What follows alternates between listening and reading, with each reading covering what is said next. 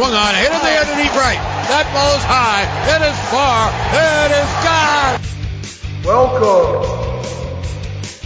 A Stantonian home run. To the 161st Street Murderers Row Podcast.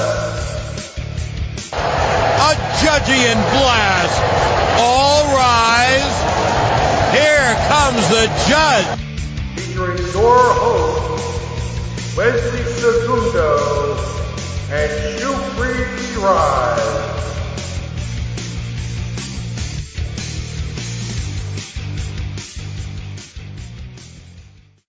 What's going on, guys? Yeah. What's going on, guys? Welcome to the 161st Street Murderers Row Podcast, Episode 7, Opening Week Recap. With your host, I, Wesley Segundo, and your co-host, Shukri Wright, live from Harlem and live from Boston, as we are recording this. Wow. I mean, bit of a bumpy ride, but we picked up our slack. I mean, going 1-2 in the first Baltimore series, and 1-2 with Detroit, but them just picking it up with a sweep last weekend.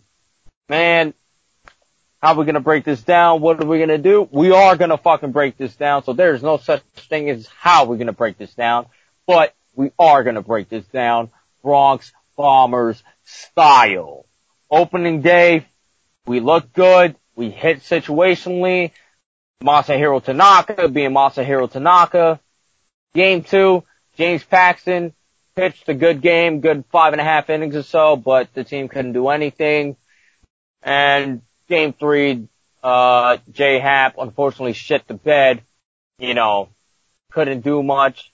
Then to open the series for Detroit, we had Domingo Germán pitched a good game, proved me wrong in the right ways, and then, we had Jonathan Loáisiga, Masahiro Tanaka again. Pitched a good game, but we couldn't find our mojo. Same story with game 3 with Jonathan Loáisiga. So let's talk about those first 9 games, Shu. Well, the first 3 series, actually. Oh, definitely. If anything, well, it is the first 3 series because those first three series of the season are usually the type of series for elite teams where it's a measuring stick as to how each team is going to dictate the pace of how this season will go. And I mean, when I say that, I don't use this as a measuring stick as to if this Yankee team is going to be a great team this season or not, because quite frankly, 10 games into the season, I really despise the fan who puts a ton of stock into 10 games out of 162. I mean, we're entering tonight's game against Houston. We have 152 games left. The season is still in its infancy stages. So overall, in terms of the nine games so far played, bro, you may want to say that again. We might have had some technical difficulties, but we're going to carry on. But just say all that again. Absolutely, I was saying that, in terms of the 9 games. I tend to look at those 9 games as an interesting measuring stick in terms of where we are as a team, what the season can potentially look like without putting too much stock into it. It meaning that, listen, I'm not one of those who like to put a ton of stock into the season's first 9 or 10 games or even 11 games, but I personally like to think that, listen, the Yankees, I knew they were going to have to tread water, and that was going to be okay. And so far, they have tread water. After a very rocky first 6 games, they seem to really turn it around during the weekend series against Baltimore. But I definitely have to give a lot of credit where it's due.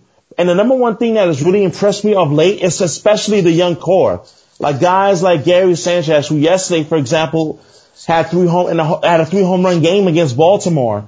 Not to mention Gleyber Torres, who's really picked it up late. and Clint Frazier with a big home run on Saturday night, and Domingo Germán. For those who have been his... Well, not only that, with Clint Frazier, sorry to interrupt you, he had another big game yesterday, too. Two home runs. Yeah. And it goes to show, and even for guys like Domingo Germán, who has been, whether fairly or unfairly, the scorn of Yankee fans, the pitching hasn't been bad. And Domingo Germán has not been bad at all. Especially for a guy who wasn't expected to be a big contributor, especially this early on. So, I mean, listen, if you would have told me that Domingo Germán would be 2-0 with an ERA of 1.64, I wouldn't have believed you. Yes, only in 11 innings pitched so far, but you have to like what you've seen, especially in his last start against Baltimore. Yeah. You have to like what you've seen. Yesterday, he almost had a no-hitter. Yeah. He had a no-hitter going into, the sixth? The sixth inning, yes. Yeah.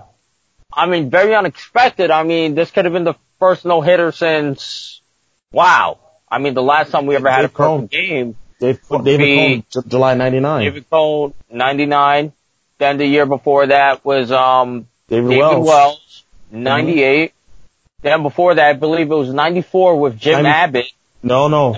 It was Jim Abbott in 93, but there was one in 96 with Doc Gooden. It was May 14th. Oh, yes, that is right. May 14th, 1996 against Seattle. I mean, let's look at this. I mean, first off, that first series with Baltimore to kick in opening day, I would like to say that was the first time I was actually at opening day. Great experience. That first game, man, I mean, what can I say? I mean, we did hit situationally, something that me and you, Shu, have been stressing all year, right? Totally. They were hitting situationally. They were getting the base hits. Yeah, Luke Boyd hit a bomb to, kick us off and stuff. But that was looking good. Game two, the debut of James Paxton. He pitched a good 5.5 innings, but the team obviously went back to reverting to home run or die. Yeah. And, I mean, I went to that game as well, so I went to all three games. That Sunday game, too, had a rain delay. Jay Happ just unfortunately shit the bed. And not only that, those last two games we had comebacks but fell short. Want to touch on that? Listen, those comebacks were an indictment of the Yankee offense getting started late, and it's frustrating. And it was frustrating to watch, especially knowing that this team is capable of offensively, and not so much in terms of the home run ball, yes, but in terms of they having the need to be better in terms of situational hitting. So I felt a bit of frustration, but I understood that. Listen, it's early in the season, but they have to establish good habits offensively, especially early on, especially if this is a team that is going to compete in the AL East. Because let's face it, the Red Sox are not where we all thought they'd be yet, and neither is Houston.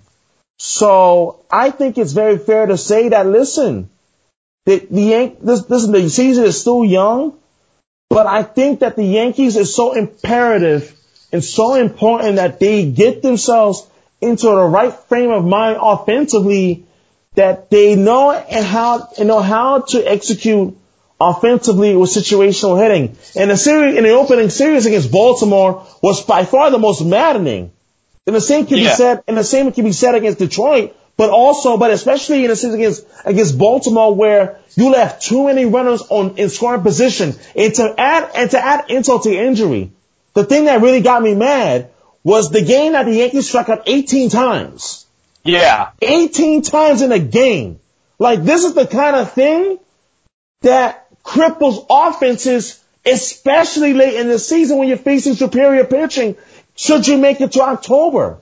So to me, it's frustrating, but at the same time, I understand the season is young, but you cannot help. Frustrating thing to watch, especially with a batting lineup. I mean, when you got a batting lineup of Aaron Judge, Giancarlo Stanton, Luke Voit, Greg Bird, Troy Tulowitzki, I mean, who has been playing well, except that, you know, he got injured, but it's not mud. Yeah. Gleyber Torres, Brett Gardner, and DJ LeMahieu. I mean, a guy who rarely fucking strikes out, which we are going to touch on that because there's something about DJ LeMahieu. Right now, he's batting a .400, if you are aware of that. Not surprised, but go ahead. I'll explain in just a little bit, but go ahead. I mean, for all those fucking shiny new toy syndrome having fans, for those of you who knocked the fucking DJ LeMahieu signing, and you want to bring up the cores versus away like splits argument, he's a guy, if you actually did your research and actually watched his highlights and watched his at-bats, he knows the pitches to swing at. He's a contact hitter, but he has power, but he's a contact hitter. Yes. And let me tell you something, he can get on base. He is one of those guys in the whole league that has a high on-base percentage, and he's very underrated. Mm-hmm. And we got him cheap. Very underrated, but here's a kicker. For a guy whose career started in 2011 with the Chicago Cubs, before he got traded over to Colorado, he has a career average of 299. So what does that tell you? I don't care where you hit or where you play. You cannot sit here and tell me, as a baseball fan, that you're going to hit extremely well in your own home ballpark and completely crap the bed on the road and be a career 300 hitter. Now, I'm going to take it a step further, by the way. For all you Yankee fan scrubs who were actually knocking this signing, by the way, in 2012, I'm going to go to his rookie year, 2011, when he first broke into the major leagues. He hit 250. Okay. Try to figure his way out. 2012, he played only in 81 games and hit 297. Fair enough. 2013, played 109, batted 280. 2014, played 149 games, hit 267. 2015, he played 150 games, batted 301 the entire season. 2016, he played 146 games, hit 348. 2017, played 155 games, hit 310. Last year, played 128 games, batted 276. So you want to tell me, you want to bring up the argument about look at his course and road split. Listen, course split will always be course split, but you cannot punish a man for the home ballpark that he plays in. That's ridiculous. That is absolutely ridiculous. But given that I just gave you his overall career stats, this man is basically a 300 career hitter. The man can hit. That's why I said earlier just a few moments ago, I'm not surprised that he's hitting as well as he is. So do you want to hear this? So do you want to hear this? Yeah, go ahead. This is what I'm this is what I read earlier. Okay. After last night's series. Okay? Yeah. And especially yesterday, after going 3 for 4 in yesterday's game, okay? DJ LeMahieu is hitting a .458 average, okay? With a 1.078 OPS. He has reached on base cleanly and safely all 7 games that he has played this season. Wow. I know it's early, but you just gave out the stats. And it's basically backing me up on what I'm saying about LeMahieu and what we've been saying about LeMahieu. This was something that we did not see. I mean, did you see LeMahieu coming to the Yankees? No. I mean, when it happened, I was impressed because I said, you know what, the Yankees could use infield depth. Knowing that Didi Gregorius was going to miss the first part of the season. I said, even though, although we have Torres at second, we have Andujar at third, and at the time, before he got injured, and Tulowitzki, before he got injured, this was a good move. It was a good move. Because And I do want to say something before you say anything. Yeah.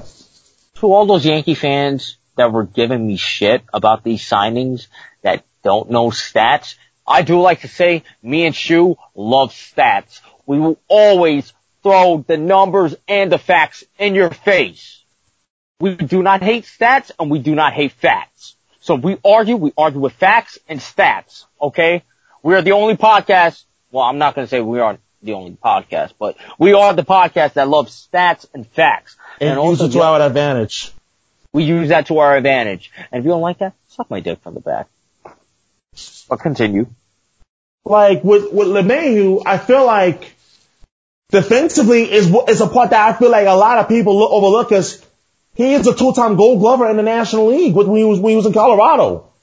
So it's not even just the fact that he's a good hitter. He's a gold glove winning second baseman at that. Yes, didn't he have the batting title last year? Not last year, but I believe it was actually, pardon me, just give me a moment as I try to remember. But I don't think he had a batting title per se, but he did come close one year, I believe that was 2016 when he batted, 2016 when he batted 348. But in terms of offensive award. Actually, in 2016, he did have the batting title. He did. Yes. Wow. 2-time All-Star, 3-time Gold Glove, which he won last year. You're absolutely right. Correct. Yes. He did win the Fielding Bible Award in 2017. Yes. 3-time Wilson Defensive Player of the Year, plus 3-time Gold Glove. Mm-hmm. Okay. So we got a lot in LeMahieu. Exactly. And especially for a guy who won a Gold Glove in 2014, 2017, and 2018, this goes to show you that he's maintained a high level of defensive excellence to go along on his bat. So this isn't a guy that is all bat and can't defend for nothing. This is a legitimate one of the best defensive second basemen around in the league that people outside of Colorado for years never heard of or don't follow baseball as much as they claim as they do. On top of knowing that, he's a second baseman, but he seems like he's doing a good job as a utility guy for us at third, sometimes short, mm-hmm. and even might see some time at first base, believe it or not. Yeah. Continue. So to me, like, this is a guy who we've seen early in the season that, listen, this is a guy who can absolutely do damage with the glove and do damage in terms of hitting. Now, I want to give you another example. I'm going to give you another example. Okay. Now, for those that claim to really love stats, DJ LeMahieu, for a guy who is a career 300 hitter, essentially 299 to be exact, yeah. he's done his most damage in the middle end, middle away, and high in the strike zone, based on exit velocity. Average for high in the zone, high over the middle, 97.7 miles per hour. Right over the middle, 96.4 miles per hour off the bat. Away, outside corner, 93.6. Inside, 93.7. So this goes to show you that, listen, he can hit the ball in all quadrants in the zone. So it goes to, and also even an extra furthermore, in terms of home run breakdown, he has the ability to reach the outside pitch. He has hit 2 home runs with the pitch, where pitches are low and away, 4 home runs with the over middle of the plate, but that's every major league ball player. Otherwise you want to be in the major leagues, but that's a takeaway from his ability.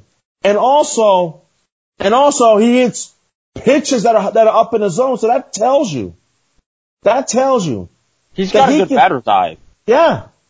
That not only that he can hit the pitches that are over the plate, but he can turn on the inside pitch. He can hit them with authority. Actually, you are right about that when it comes to high in the strike zone. But we're talking about the strike zone over here. So pretty much, I mean, his home run breakdown, a lot of his home runs, right? Yeah. Comes from the middle. Yeah. Middle and middle away. Yeah. I mean, what else can we say about like DJ LeMahieu? I mean, what else? I mean, that really sums it up. I mean, Yankee fans will learn more as the season progresses in terms of the value that DJ LeMahieu has and brings to the team. So, I mean, we basically have spilled it out all out for all of you guys to hear. That this isn't some scrub that the Yankees decided to pick up from Colorado, or his numbers were inflated because of Coors Field. The numbers don't lie. You want to do your research, fine. Go on Yankees.com and check it out for yourself, or Baseball Reference. But the proof is there. Yeah, I mean, we could give you FanGraphs too. We can give you a bunch of places where to check out your stats. There's nothing wrong with reading the numbers. Nothing wrong with that. Doesn't make you a nerd. It just makes you knowledgeable. So when you argue with a fan that wants to talk a lot of crap about a player, you can hit them with those numbers. Numbers do not lie. Am I right or am I wrong? You're absolutely right. I mean, ultimately, that's what it comes down to at the end of the day, where it's about doing your research, knowing what type of player you have on your roster, what his strengths and what his weaknesses are. And ultimately, listen, the Yankees will learn, the Yankee fans will learn, and they'll come to understand and appreciate that. Like, ultimately, at the end of the day, this isn't about being fans, it's about being able to look furthermore and deeper into the numbers. And into the numbers of understanding the type of team that we have, you know, and for me, especially given that we spent a lot of time so far in this episode of the podcast talking about offensively for the Yankees, that's where the fun really begins. Oh, let's talk about the pitching. You want to hear something? Yeah. Right now, with our rotation of Tanaka, Paxton, Happ, Herman, and then Loáisiga. Right? Yeah. Even though that was not supposed to be our projected rotation, I do want to mention that Gio Gonzalez did get shelled on his debut, but let's just give him time. And we'll see what Brian Cashman decides to do. We'll talk about that another time. They do have until April 20th to bring him up, or else he is a free agent. But back to what I was saying. Okay, so we're basically 5-4 with 9 games played. That's obvious. We should be at least more than that. We should have been 6-3, but we'll touch on that. Mm-hmm. But we are top 6 in team ERA. Okay, we are in the top 10, but at number 6 with a team ERA of 2.89, 81 innings pitched. Only allowed 26 earned runs, 31 runs allowed, and the batting average against would be 211 with 85 strikeouts and 30 walks. So, I mean, that's looking pretty good so far. Nothing to brag about, but it's looking good so far. Solid, but it could be better. It could be better. And interesting. And interestingly enough, the one thing that I think that we have to continue to be on, remember and be patient with is that, given that, listen, some of these guys, they get hot when the weather starts heating up. That's no shocker at all. Like, when you think about the fact that, listen, early April, the weather is not hot, especially in New York. It's not hot. It's not hot in the Northeast. It's not hot in a lot of places unless you play a lot of your games indoors. So, fucking 77 degrees outside. You see that happens after the Yankees hit the road. Yeah. Like, so, why couldn't we have? That would have been great last weekend. Well, opening day was actually nice. I'm not gonna lie. Spring-like. Yeah, it got a little cold, but hey, it is what it is. Continue. I'm telling you, it's one of those things that. It's one of those things that I think offensively they'll be fine. My only thing is that ultimately I really think that the Yankees are going to continue to they're going to continue to get better. But you're talking about the pitching, the Yankees right now, they're actually top five in the major leagues right now in staff ERA at 2.89. Right now, top six really, because we're behind Cleveland with no top five as of today. Dude, I'm telling you. You sure? Yes, I'm. Dude, right now number one is Tampa Bay. One is 1.88. 1.80 as of today, right now. Detroit is number two at 2.30. Toronto's number three at 2.75. Even though their record will tell you otherwise, but they're top three right now in the majors in terms of pitching staff ERA. Number four is Cleveland at 2.85. The Yankees are fifth at 2.89. And this is 2019 season so far. Fucking God. You alright? Okay, we're still recording. Alright. Nobody heard anything? I did. Wait, you did? Yeah. Damn, my dad just ruined this damn podcast. Just had to call me in the middle of it. Well, I don't think he ruined it. He just want to see how you're doing. No, he's like telling me like the start of the game. I already knew the start of the game. Talk about bad timing. This is like worse than being bases loaded and you have a guy on a 3-2 count and then you throw the pitch up high for a wild pitch. But that's your dad at the end of the day. But yeah, but no worries. Yeah, but I always say when doing this podcast, do not call me. But like you were saying, yeah, like they're top five right now in terms of pitching staff ERA. And you talk about offensively in terms of the team in itself. Look, right now the Yankees as a team, they're hitting 270. They're sixth in the major leagues in hitting, behind actually they're tied with the Mets. Believe it or not, both teams are hitting 270 entering tonight's game.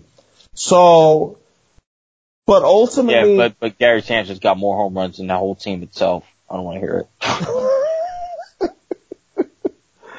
Oh man, but yeah, like I mean, listen.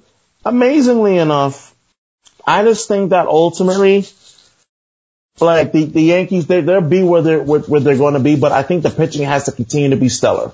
That's impressive considering that we haven't had Severino all season long. We haven't had Sabathia up to this point. So that is really impressive considering all things. It is very impressive. I mean, what more can we say about that? And speaking of Gary Sanchez, you wanted to know something? What's up? Since 2016, he hit the most home runs by a catcher. That number is 77. So, I mean, for all those bashing Gary Sanchez and shit, let me just say this. Number one, it's early in the season. Number two, he has been improving. And in case you do not know, he was working with Pudge Rodriguez in the off season. Yeah, Hall of Famer. If you don't know who Pudge Rodriguez is, you can't call yourself a baseball fan. You probably started watching baseball last year, and probably the Yankees in 2017, a little bit. Okay. Yeah. Here's some more numbers. All right. As far as Gary Sanchez goes. And do you know, by the way, on this exact day, this is the anniversary of Hideki Matsui's first ever Grand Slam, in which the Yankees won 7-3. Did you know that? I actually didn't know. Yeah. Godzilla. Man, I missed him. A guy who could hit for average, but he hit a home run if you needed one. Yeah. You want to talk about a guy who in the first 3 years of his career was 100 RBI man in 2003 in his rookie season, 2004 and 2005. Yeah. And we missed it in 2006 because he had that wrist injury in the 2006 season that I actually remember. Matsui and Sheffield, they both missed valuable time in that 2006 season. But wow, we want to talk about, it doesn't feel like 16 years already since Matsui's dramatic Yankee Stadium debut, which is truly unforgettable in Yankee lore. I mean, It just is like, oh yeah. But back to Gary Sanchez, okay? Yes. He leads all time most multi-home run games in the first 274 games with 11. Number two behind him is Bob Horner. Number three behind Horner and Sanchez, actually tied with Bob Horner is Jim Gentile, another legend.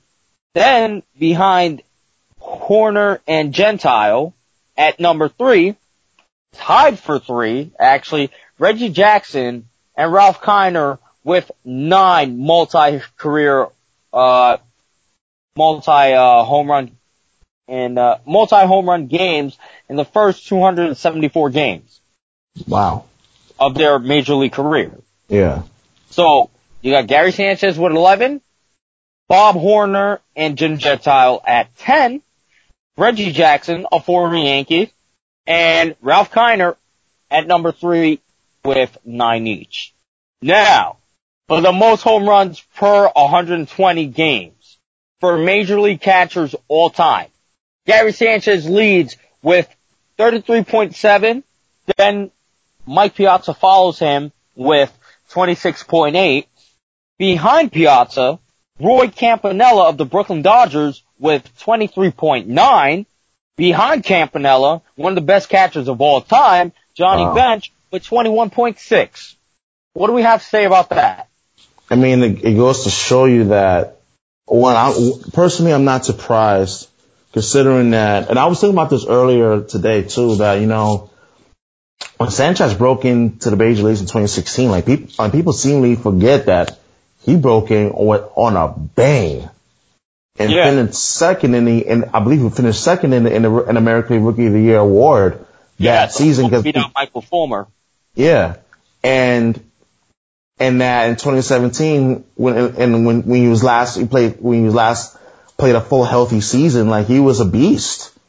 So it goes to show you that, listen, like the talent with Sanchez is there. It always has been there in terms of his ability with the bat, and let's not forget his arm, but especially with his bat, where we're talking about like the historic offensive production that you get out of Sanchez in terms of all time. That's pretty impressive. So my only thing, especially with yesterday's 3-home run game, is like, let's see if he can continue to maintain that throughout the season. And there's no question in my mind that if he's healthy and he's right, he can and he will. Hey, what happened yesterday? 3-home run game? 3-home run game. Yeah. I mean, everyone can... Here's the thing. People were like, oh, the Yankees couldn't beat the Orioles. Now they're talking shit. Ah, well, but it's the Orioles. Which one is it? You can't have both. You really can't. Yeah. I mean, yeah. What does this look like? I mean, if Gary Sanchez keeps it up, I see him with a Silver Slugger this year, and maybe a home run champion award. Shit. I mean, any thoughts on that, Shu? It's incredible just thinking about how when we talk about Sanchez, we talk about his offense yesterday. I mean, as a collective unit. The way that they broke out, there were 3 guys who had multi-home run games. And all the spotlight goes to Sanchez, ironically, because his struggles have been well documented. But, I mean, let's not forget, who were the other 2 guys who had multi-home run games yesterday? Okay. Multi-home run games yesterday. So, Clint Frazier with 2. Okay? Yes, that's 1. And then the series before that, Gleyber Torres. Yes. And then Clint Frazier again, did Clint Frazier have 2 home runs the day before that too? I believe he did, but I can always double check. But it goes to show you that this team, like, listen, the power has always been there, and offensively they're going to hit home runs. But only thing is in terms of like it's going to be interesting to see what this team can do in terms of consistency moving forward. Because if there's one thing that we do know is that I think hitting with runners in scoring position, the numbers are going to get better. It's going to have to get better. And no, also, he only had sorry to interrupt you, but Clint Frazier only had 3 home runs, so that was yesterday and the day before. Wow. So the day before yesterday, which was Saturday, he had the game-winning home run. Yeah. Back to you. Yeah, which is, I mean, nevertheless, in its own right, an improvement for a guy that, that entering this year, like that we felt that he needed to, to prove himself, not in terms of talent, but prove that he can be the ultimate, the ultimate everyday guy in left field for the Yankees. And I've always believed that he could be, but unfortunately, concussion and injury had sidelined him for nearly a year and a half. But now, well, yes, especially it's just like he's proven that he belongs to stay. Yeah, and I think it's fair to say that. Listen, I love Gardner, but it's time that you give Frazier an opportunity to play every day. And this is what happens when you play. Go ahead. I think this is Frazier's job to take. I mean, it is. It always has been since spring training. This was Frazier's job to take. But this also goes to show you when Boone doesn't do anything freaking stupid, like benching a player when he gets going for unknown reasons, but unknown to all but him, that he can flourish. Not him. Huh? It's the analytics group. Not Boone. That's in the tunnels. Yeah, which every team has them. I know, but it's that kind of thing where just from pure baseball sense, if he's hot, let him play. Just let him play. Yeah, that's definitely from hot baseball sense, and it's common sense too.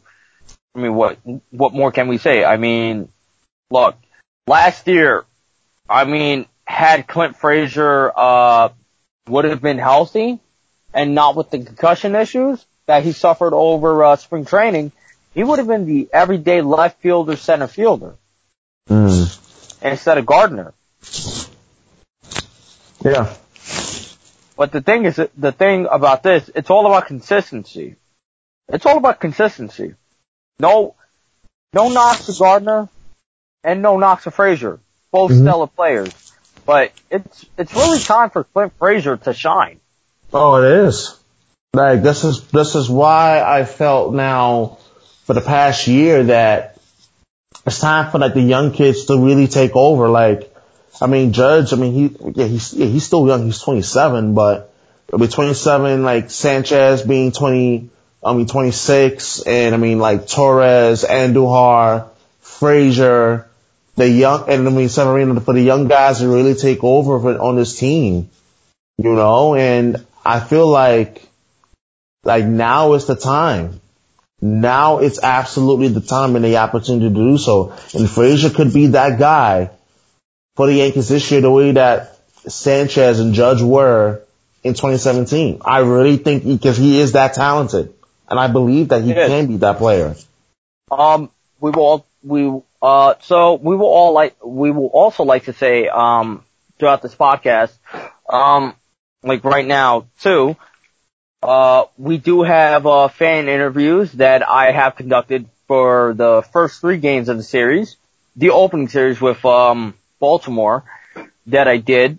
Got some knowledgeable fans in there. Shout out to my boy Mark, who sits in the bleachers as I do in section 203, the guy who leads the roll call now that Bald Vinny is not there. Thanks to him for doing an interview for this podcast. Guy's very knowledgeable. Thanks to another guy, Mike, who I met over the first game of the series. Thanks to you, dude, for doing the interview, and thanks to your buddies as well. Thank you to pretty much everybody that did the interview for the podcast. After I say this, you'll be able to listen to those interviews, and practically it's about the thoughts of this team and what they think and just basically opinions. We do love getting with the fans. There's no doubt about it. We love we love interacting with the fans. Without you guys, this podcast would not be where it's at. Absolutely. And you guys deserve a lot of credit. I mean, you guys listen, we've noticed, you guys do listen to the podcast and so forth, and we're very excited and proud of that. And, you know, like, we would love for the fans to spread the word. That's the only way that the numbers will grow in terms of listeners and whatnot, especially as the season progresses. I really do think and believe that this is the type of exposure that I know that my co-host, Wesley, and I are capable of. You know, like, it's the fans, like, you guys know how to spread the word like wildfire.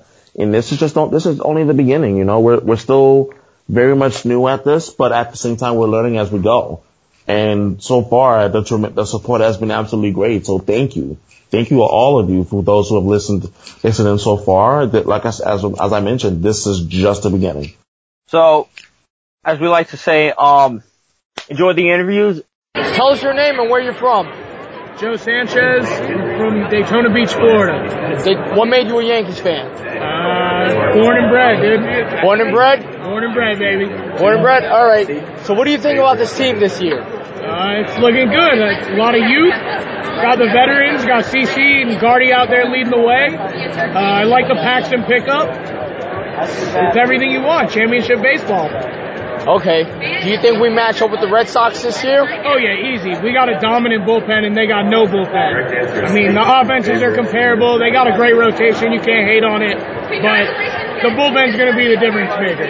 Now, knowing, like, with the injuries going on and everybody going to the injured reserve list as of now, what is your take on this team? Are you worried, you're semi-worried, or you're not worried at all?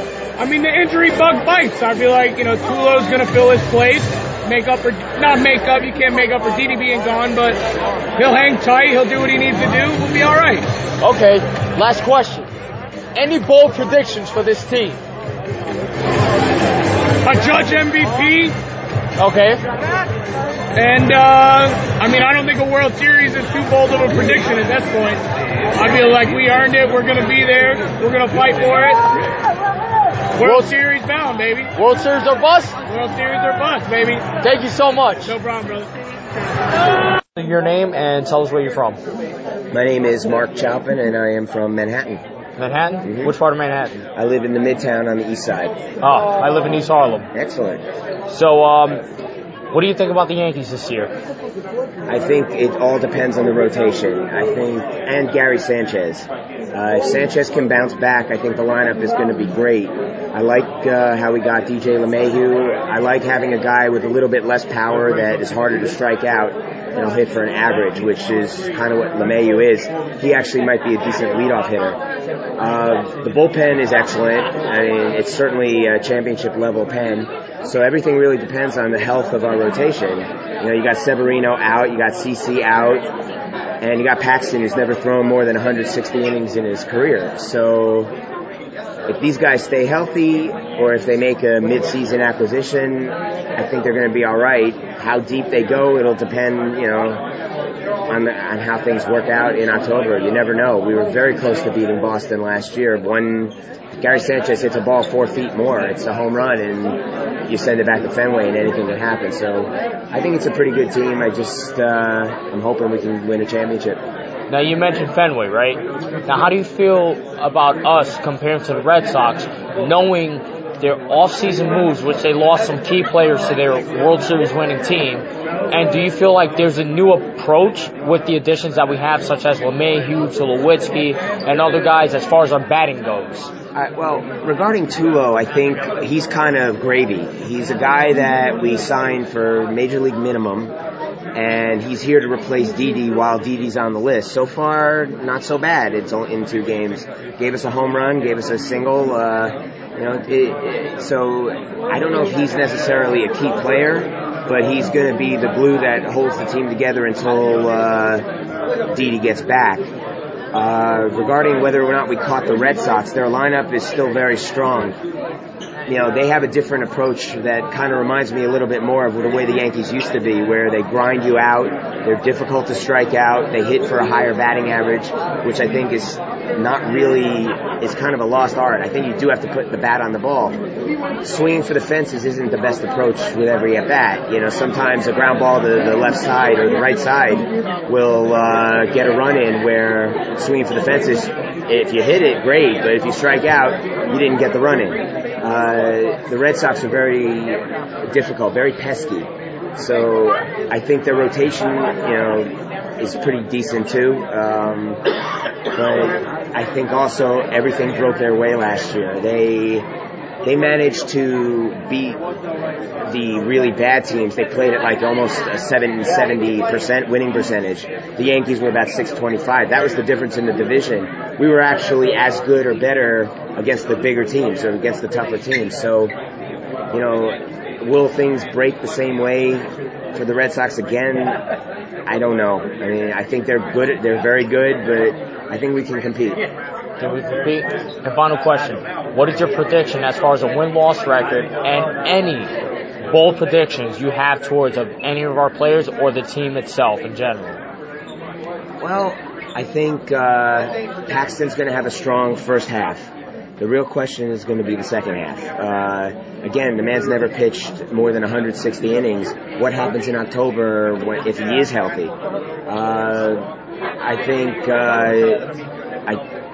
I'd make a safe pick at about 96, basically 94 to 100 wins. I think they're gonna be good enough.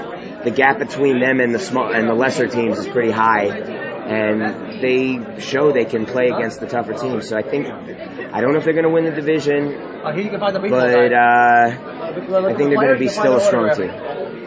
Thank you so much, Mark, for doing this interview. You're welcome. Thank you guys for doing that. And look, I look forward to hanging out with all of you. I love, you know, I love every single listener that has been listening, supporting us through our first 6 episodes, which is now going to be our first 7. Thank you to everybody that's been listening to everywhere. So, I mean, without you guys, this is the podcast for you guys, not for us, but for you guys, for the diehard Yankee fans, for the fans of all types, but mostly the diehard Yankee fans. We are not shady, and we are not Hollywood with our attitude. Amen to that. You know, it's funny. I came across an interesting tweet I saw from I can't remember his name. I think it was Joe Z, the guy who became famous when he witnessed Rafael Devers hit that home run off Aroldis Chapman in 2017 at Yankee Stadium on Sunday Night Baseball. You know, we were talking about pitching earlier in this episode. He tweeted out 2 hours ago, and I really felt this way. Even in spring training, he said, quote, and this is on his Twitter at JoeZ McFly. Oh, Dave McFly, yeah. Yeah. He said, at this point, call Keuchel. I thought the Yankees should have signed Keuchel to begin with. Actually, me and you both. We both did. Yeah. Oh, not for nothing. You speak of Jose McFly. Shout out to him. Super cool dude. We met for the first time. I'm the most humble guy I ever met. Dude has he has a good podcast. He runs a good page. The guy's very knowledgeable. I mean, super cool dude. I mean, hey, I can't say anything bad, man. I mean, you know, we support everybody. So yeah, back to what you were saying, Shu. Yeah, and I think that it baffles me that no one has signed Keuchel as of yet.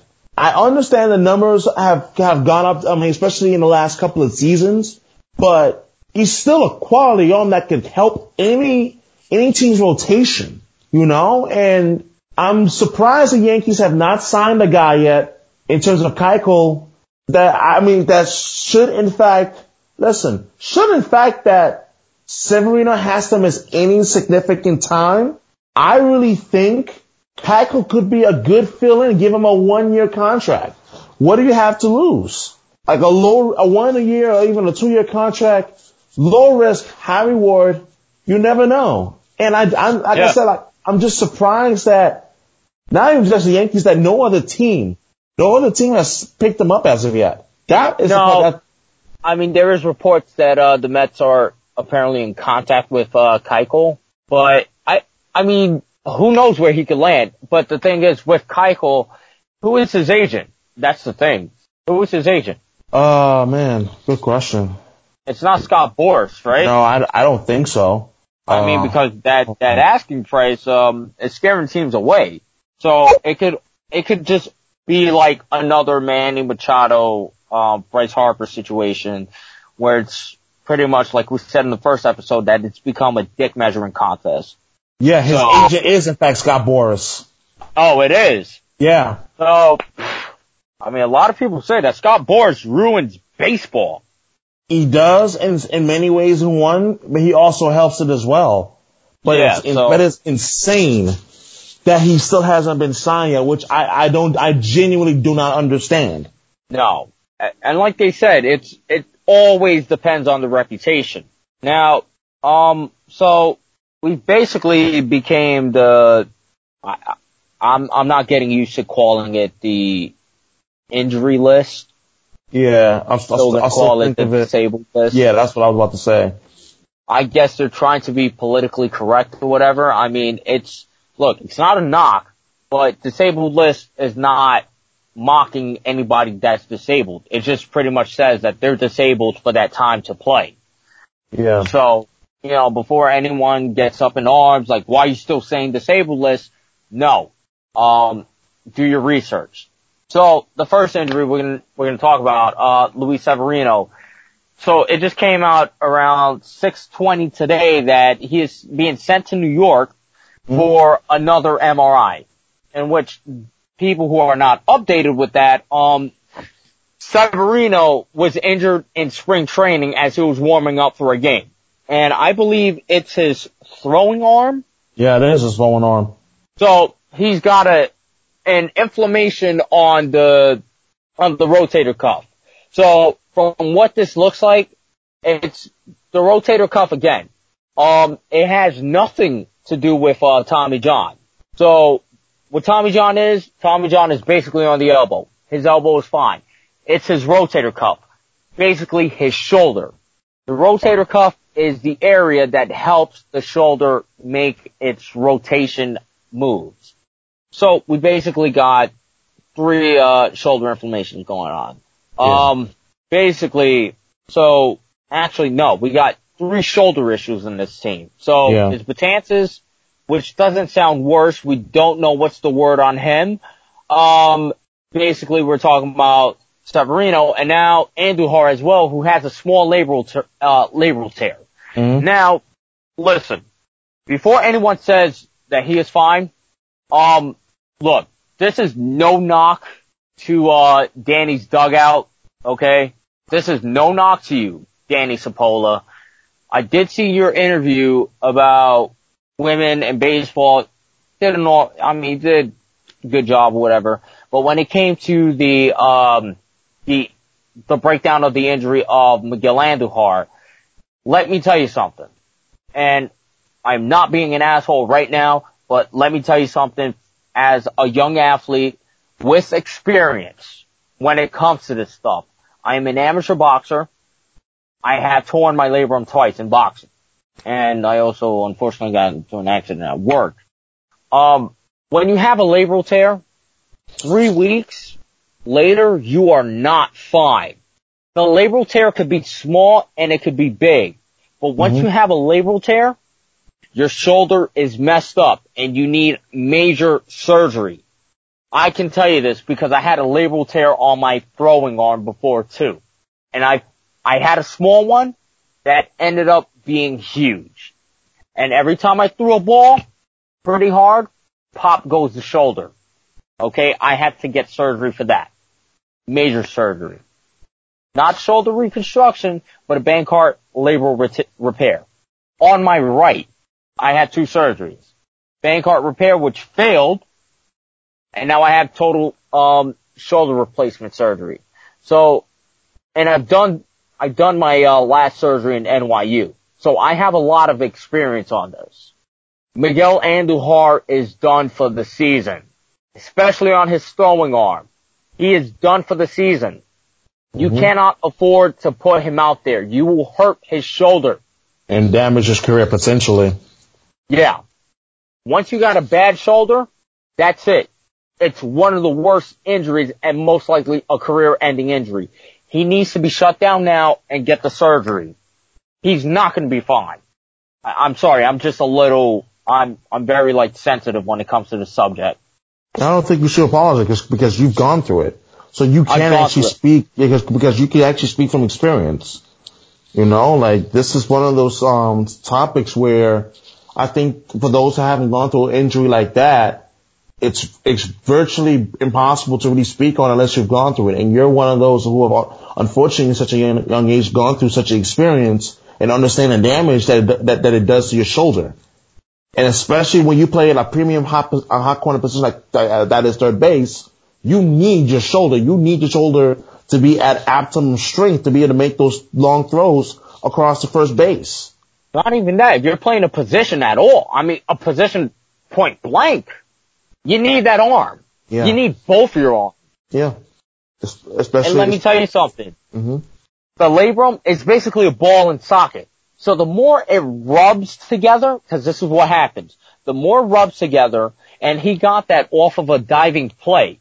So the impact of that affected that ball and socket. So when that rubs together, it saws off, and it disappears. So you have two surgeries to do. You got to do a Bankart repair, or you do a Latter J, which is like a Tommy John, but for the shoulder, where they cut one point of the bone, they cut that bone again, and they screw you in. And let that bone grow into you because your glenoid is damaged. And that's what I'm recovering from. So Andujar is out. This is why we have DJ LeMahieu to play at third, because Andujar is a very big loss, especially to our defensive aspect of the team and our offensive aspect of the team. But DJ LeMahieu, a proven third baseman, can fill those shoes. And we have him for 2 years at $45 million. Sure. Ooh, wow. I will tell you this much. For a guy whose versatility is going to come in real handy this season, especially with LeMahieu, as you mentioned, I think it's imperative, and I do mean I think it's absolutely imperative that he continues to show his worth, not only as a regular second baseman, but also playing third where, listen, he's going to be needed there now more than ever. There's no ifs, ands, or buts about it. And ironically enough, I mean, when the season began, like, we didn't think that the Yankees would find themselves in a situation where they would need a guy who isn't your regular third baseman to play third base, given what he was signed for originally. But it goes to show you that things do change during the baseball season. So, with that being said, LeMahieu, my expectations for LeMahieu is that his glove will translate over at third. But reminder to Yankee fans, he's not a natural third baseman; he's a second baseman, and there is a difference. There is a difference in terms of position and how you play the position. So be patient as he learns the position. I'm sure that for a guy who has been a Gold Glover, that he will in fact have some growing pains, but I think he'll be fine ultimately. Defensively, that is. I mean, offensively, he'll continue to do well, but I think as long as you're the Yankees, and you continue to monitor his progress, that LeMahieu progress after that is, they'll be fine. I really believe that. They did call up Giovanny Urshela to play third. I'm interested to see if he's ready. And I mean, if he's actually ready to play in the major leagues. Now, I've heard very little about Urshela, so I'm not gonna say that I'm not gonna pretend that I know a lot about him, but I will say this much. Like he is young. But at the same time, I'm intrigued to see what kind of position and what kind of position that he'll end up carving himself into in terms of importance. Yes, he's 27 years old. And at that, like, he does have major league experience. Funny enough, he played 81 games with Cleveland in 2015. He missed all of 2016, but he played 67 games with Cleveland in 2017. 2018, played 19 years with Toronto. So he does have experience, but limited experience at that. So I'm actually intrigued to see what can he do. I mean, the expectations shouldn't be high at all. I mean, no disrespect to the man, but that's just being honest. No disrespect at all. Yeah. But it just shows you what management can do in case, like, they are aware of these situations. So if you're a fan that's just knocking, like, signings and all that, do your research. Seriously. Do your research. I mean, yeah. I mean, let's talk about the Tiger series. Yeah. We didn't do too well.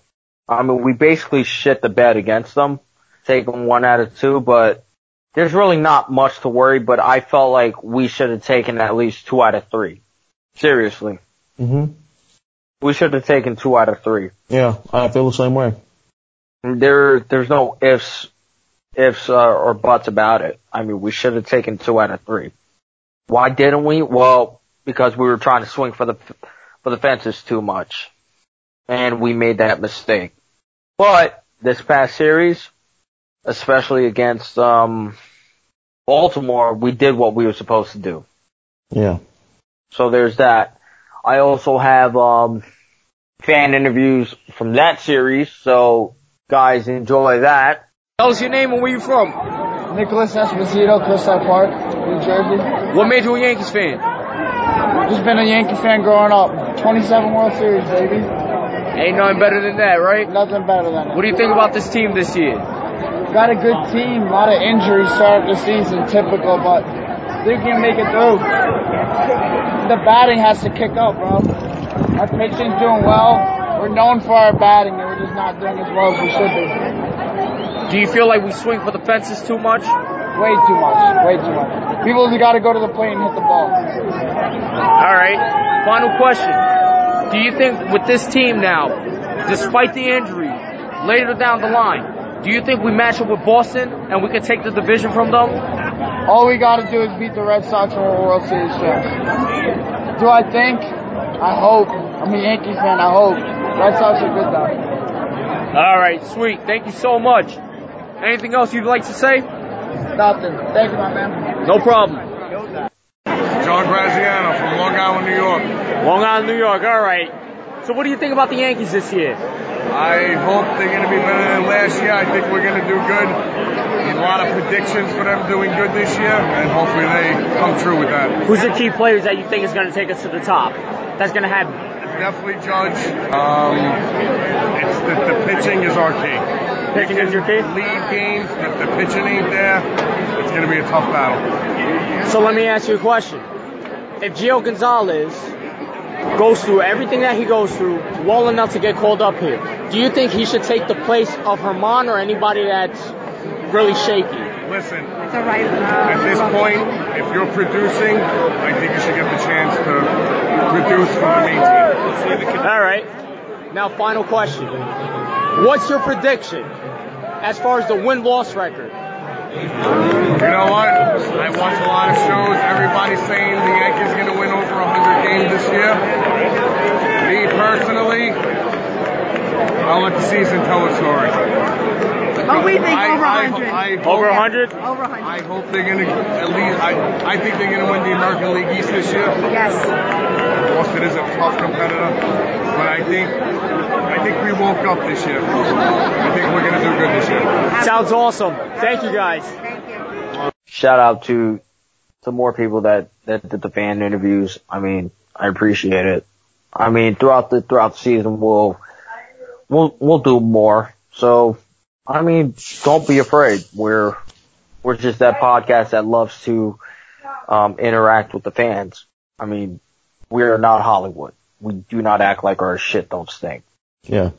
On top of that, I think there needs to be moves that need to be made. I mean, for how long can we rely on this rotation? Not for long. This is why I feel like if you're the Yankees, that I'm surprised, and I'm genuinely surprised that they have not gone out and try to really see like what else is out there. I mean, I understand that Gio Gonzalez is still in the minor leagues, but at the same time, I'm just hoping that there's only a matter of time before he gets called out to the major leagues. I mean. Yeah. Like, so I do think that maybe if and when he does get called up, that he does have some sort of like an impact in terms of the rotation. Cause the old adage of baseball goes, like, you just never know. You never know, like, in terms of like, yeah, you just not. Yeah. I mean, or if not, so we start making a call to Cleveland, not to start any rumors. But should we, like, make a call to Cleveland and see if freaking Corey Kluber is available? And what would the Yankees should be willing to give up for Corey Kluber? Well, what do you have in mind if the Yankees decide to propose a trade? What is Cleveland looking for? I would think they'd be looking for high-end talent. You have to give up something to get talent, you know what I mean? Yeah. But I would prefer that they would go after like a guy like Trevor Bauer. Yeah, but at the same time, my only thing is this: I feel that if the Yankees were to go out and inquire about both guys, they better be prepared to trade some serious talent from the farm system. My only question would be whom and what exactly and how much, because the truth is, like, good young arms in the major leagues that are starting pitching do not come around cheaply. They just don't. You know, like, if you're going to make a trade for such guys, you better be able to make sure that what you're getting in return is high-end quality talent. And interestingly enough, I will say this. In terms of Corey Kluber, I just don't think that, in my honest opinion, he's a guy that the Yankees should go after. Yeah. I don't think he is. I don't think he's worth it. Because my whole thing is October. He has struggled in October. And yes, I understand that I'm going to hear about, well, what about a guy like David Price? He was a perennial choker in October before last year. I was about to say that, man. Like, I get that, but there's something about Kluber that worries me in the big game. It really does. It just worries me. I don't know. Like, I honestly do not know. Like, I don't know what to think or expect from him, especially him pitching in New York. I don't know. No way. I mean, I don't know. Maybe a change of scenery. I mean, maybe something should happen. I mean, look what happened with Todd Frazier. I mean, he came to the Yankees and he just started raking. Yeah. I mean, even in the playoffs too, he did produce. True, but at the same time, some guys are able to embrace the bright lights, you know, and so forth. But some aren't. But you gotta remember, Todd Frazier, he's a Tom's River guy. He's a local guy, so he understands like the dynamics and the pressures of New York. So his ass just has to go for the Mets in time for less. Yeah, he was asking for the Yankees for a lot more money. Yeah, he goes to the Mets. So I want to be in. It is what it is, dude. It is what it is. It's business. At the end of the day, it's business. I get that. It is what it is, you know. So it's one of those things where it's like, hey, like, he did what he thought was best for him in terms of finances, and that's that, you know. Man, I mean, so it's like, now what, dude? I mean, look, like I said, as much as I've been bashing Domingo Germán, but you and I both heard me clear. I said I do like him as a reliever better, right? Say that piece one more time. I said as much as I bashed or doubted Domingo Germán, did I not say that I feel like he's more better as a reliever than he is a starter? I felt that way last year. he's better off being a long reliever than he's a starter. But so far, and again, I do emphasize, so far in two starts, he's shown otherwise. But we'll see. I mean, no knock to him. Yeah, it was against the Orioles, but I mean, let's see what he does on a better like against maybe like a team like Cleveland, like the Rays, or Houston. I mean, let's see that with Houston or the 2-game series that we're gonna have with the Red Sox. Oh, speaking of the Red Sox. Oh my God. let me tell you something. Just get it out. Let me just, you know, I know it's early in the season, but I do want to get this out. Just let me just have this like 10 minutes to like get this out. Oh, go ahead. Oh, you fucking sad bastard fucks. All this Yankees suck chants all fucking year. How's that working out now? Huh? Huh? All fucking year. Yankees suck. Even in the World Series against the Dodgers, you guys were chanting Yankees suck. The Yankees have been living rent-free in your minds. Mm-hmm. So let's say, what if they would have lost the World Series against the Dodgers? Would they still have been chanting Yankees suck? That is a Boston thing to win through. For especially those that don't live in Boston as I do. It's a Boston thing through and through, no matter what, and it's just ingrained. So you have to kind of excuse and laugh at ignorance at its finest, but it's okay. I mean, I can't excuse ignorance. I do have to laugh at it. I mean, laugh at it in a petty level. Of course. Yeah. But Yankees suck all fucking year. How's that working out for you? You got shitted on by Arizona, then you got shitted on by the Oakland Athletics, right? Oh yeah, that was a disaster in Oakland. Yeah. What happened? But go ahead. How's that Yankee suck shit like living for you? I mean, I'm pretty sure when the Yankees beat you guys in the '90s and then then 2003, and then also when we last won a World Series in 2009, I'm pretty sure we weren't chanting Boston sucks all year. But I digress. Mm-hmm. But you guys were getting shitted on. And then I was arguing with you're the group Diamond Discussions, right? Oh. Oh, have you been seeing the posts I've been bumping?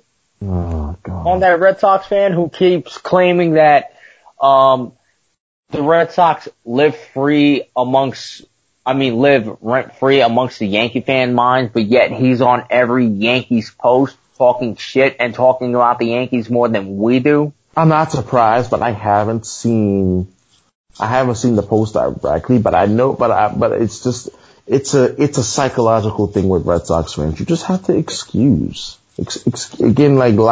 laugh at it. Cause it's like, if we really live rent-free in your hands, then why do you feel the need to chant Yankee sucks at your own World Series parade that I was at last October? Really? Yeah. Why do you feel the necessity to do that? At that parade, yes, Yankee fans, I was at that Red Sox World Series parade here in Boston, as I live here in Boston. So, with that being said, it's like you just won the World Series and you're chanting Yankees suck. Why? For what reason? Congratulations. You guys act like that ex-girlfriend that just won't get off the guy's nuts. Even with your new man. Oh, what the fuck is Bob up doing? Why is Bob doing this? What? Man, we're going to have to start charging y'all rent for every time you guys say Yankees suck. Seriously. I do want to say, Boston sucks cock. Boston sucks cock. Boston sucks cock. Boston sucks cock. Don't you still have that shirt, by the way? Oh, yeah, I do. I bought it in front of the stadium. I still have it. I'd like to buy another one. We play them next week, too, for a 2-game set. Yeah. And that being Yeah. It's still a shame that the Yankees don't come up to Boston for the first time in 2019 until July. They have a 3-game set against the Red Sox that's kind of as a road series, but they're in London. Yeah. Just a heads up, for FYI, for Yankee fans. Also, so basically, we're practically on the end of the episode. So I am going to make a few announcements. So, as you know, some of you have me on Facebook, some of you have me on Instagram, and some of you have me on Twitter. I am planning a group outing to a Yankees game, either Sunday, August 18th at 1 p.m. against the Cleveland Indians, or Friday, August 30th, 7 o'clock against the Oakland Athletics. Now, for those who are interested, add me on Facebook, Wesley Segundo, W-E-S-L-E-Y, S-E-G-U-N, as in Nancy, D as in dog, and O as in octopus. Vote on the poll, which one it is. You're interested. Only vote if you're 1,000% going, and only pay if you're 1,000% going. I have a friend who is helping me with this, finding out the pricing and all that. We're trying to aim for the tickets to be no more than $30 or lower. So once I have every detail, just add me, ask me for information. I'll slot that over, and as soon as I have pricing and details and everything finalized, I will say that the payments are not due until July 22nd. So everybody has time to plan their schedules ahead, and accordingly, only vote for the game if you are 1,000% sure that you are going. I do not want to deal with any mishaps where it's like, oh yeah, I'm going, but then next thing you know, oh, I can't go, I need my money back. No, I do not want to deal with this. I want everybody to be able to go and have a good time. And as far as me having the tickets, please meet me at the desired location that I say to meet me at 2 to 3 hours before the game. Mm-hmm. Anything after that, the tickets will be available to be picked up at will call. So it's just a simple thing. It looks like most likely by the votes, it might be Sunday, August 18th. And I believe you voted for that game, right? Yes, August 18th against Cleveland, yeah. And actually, it would actually be perfect on so many fronts because one, it's a Sunday, two, and thinking along the lines of bringing my girlfriend down from Boston for that weekend. It's dead smack dab almost near in the middle of August, and you know it's going to be a scorcher. So like the logistics would just be perfect. Yeah, and then on top of that, I'm giving everybody time to pregame. So I mean, if you want to pregame at the bar, you can pregame at the bar, but just please meet me at the desired location for the tickets. I'll most likely be at the bodega, like always, having 24s and stuff like that. But yeah, so add me on Facebook, follow me on Instagram, or follow both of us on Instagram at 161murderers_pod or Shu, your Instagram? My Instagram is Mr._Traveler. That's Mr. Mr._Traveler, Traveler on Instagram. You can follow me on Twitter as well at Shukri96Yankees.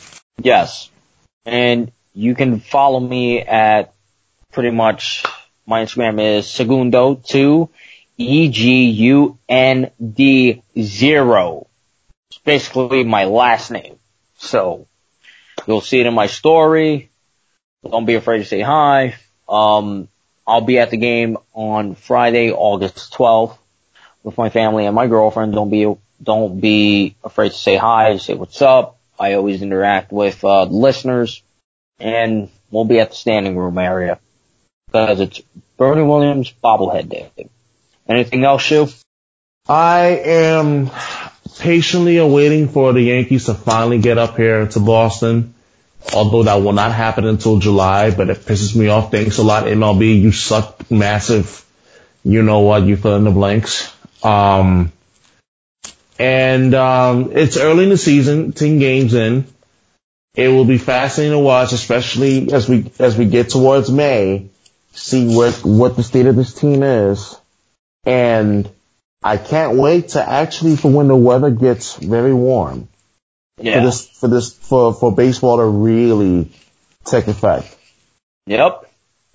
That being said, this is episode 7. We are out. We will also say enjoy the fan interviews. Thank you to everyone that has participated in that. I will definitely reach out to you guys. Enjoy the podcast, enjoy the episode. I have been your host, Wesley Segundo. Shukri Wright. Yeah. So, enjoy the Yankee game that's going on right now. Have a chopped cheese and rock your pinstripes. Let's go Yankees. Let's go Yankees. And we are out. This was another episode of 161 Murderers Row Pod. Thank you for joining us.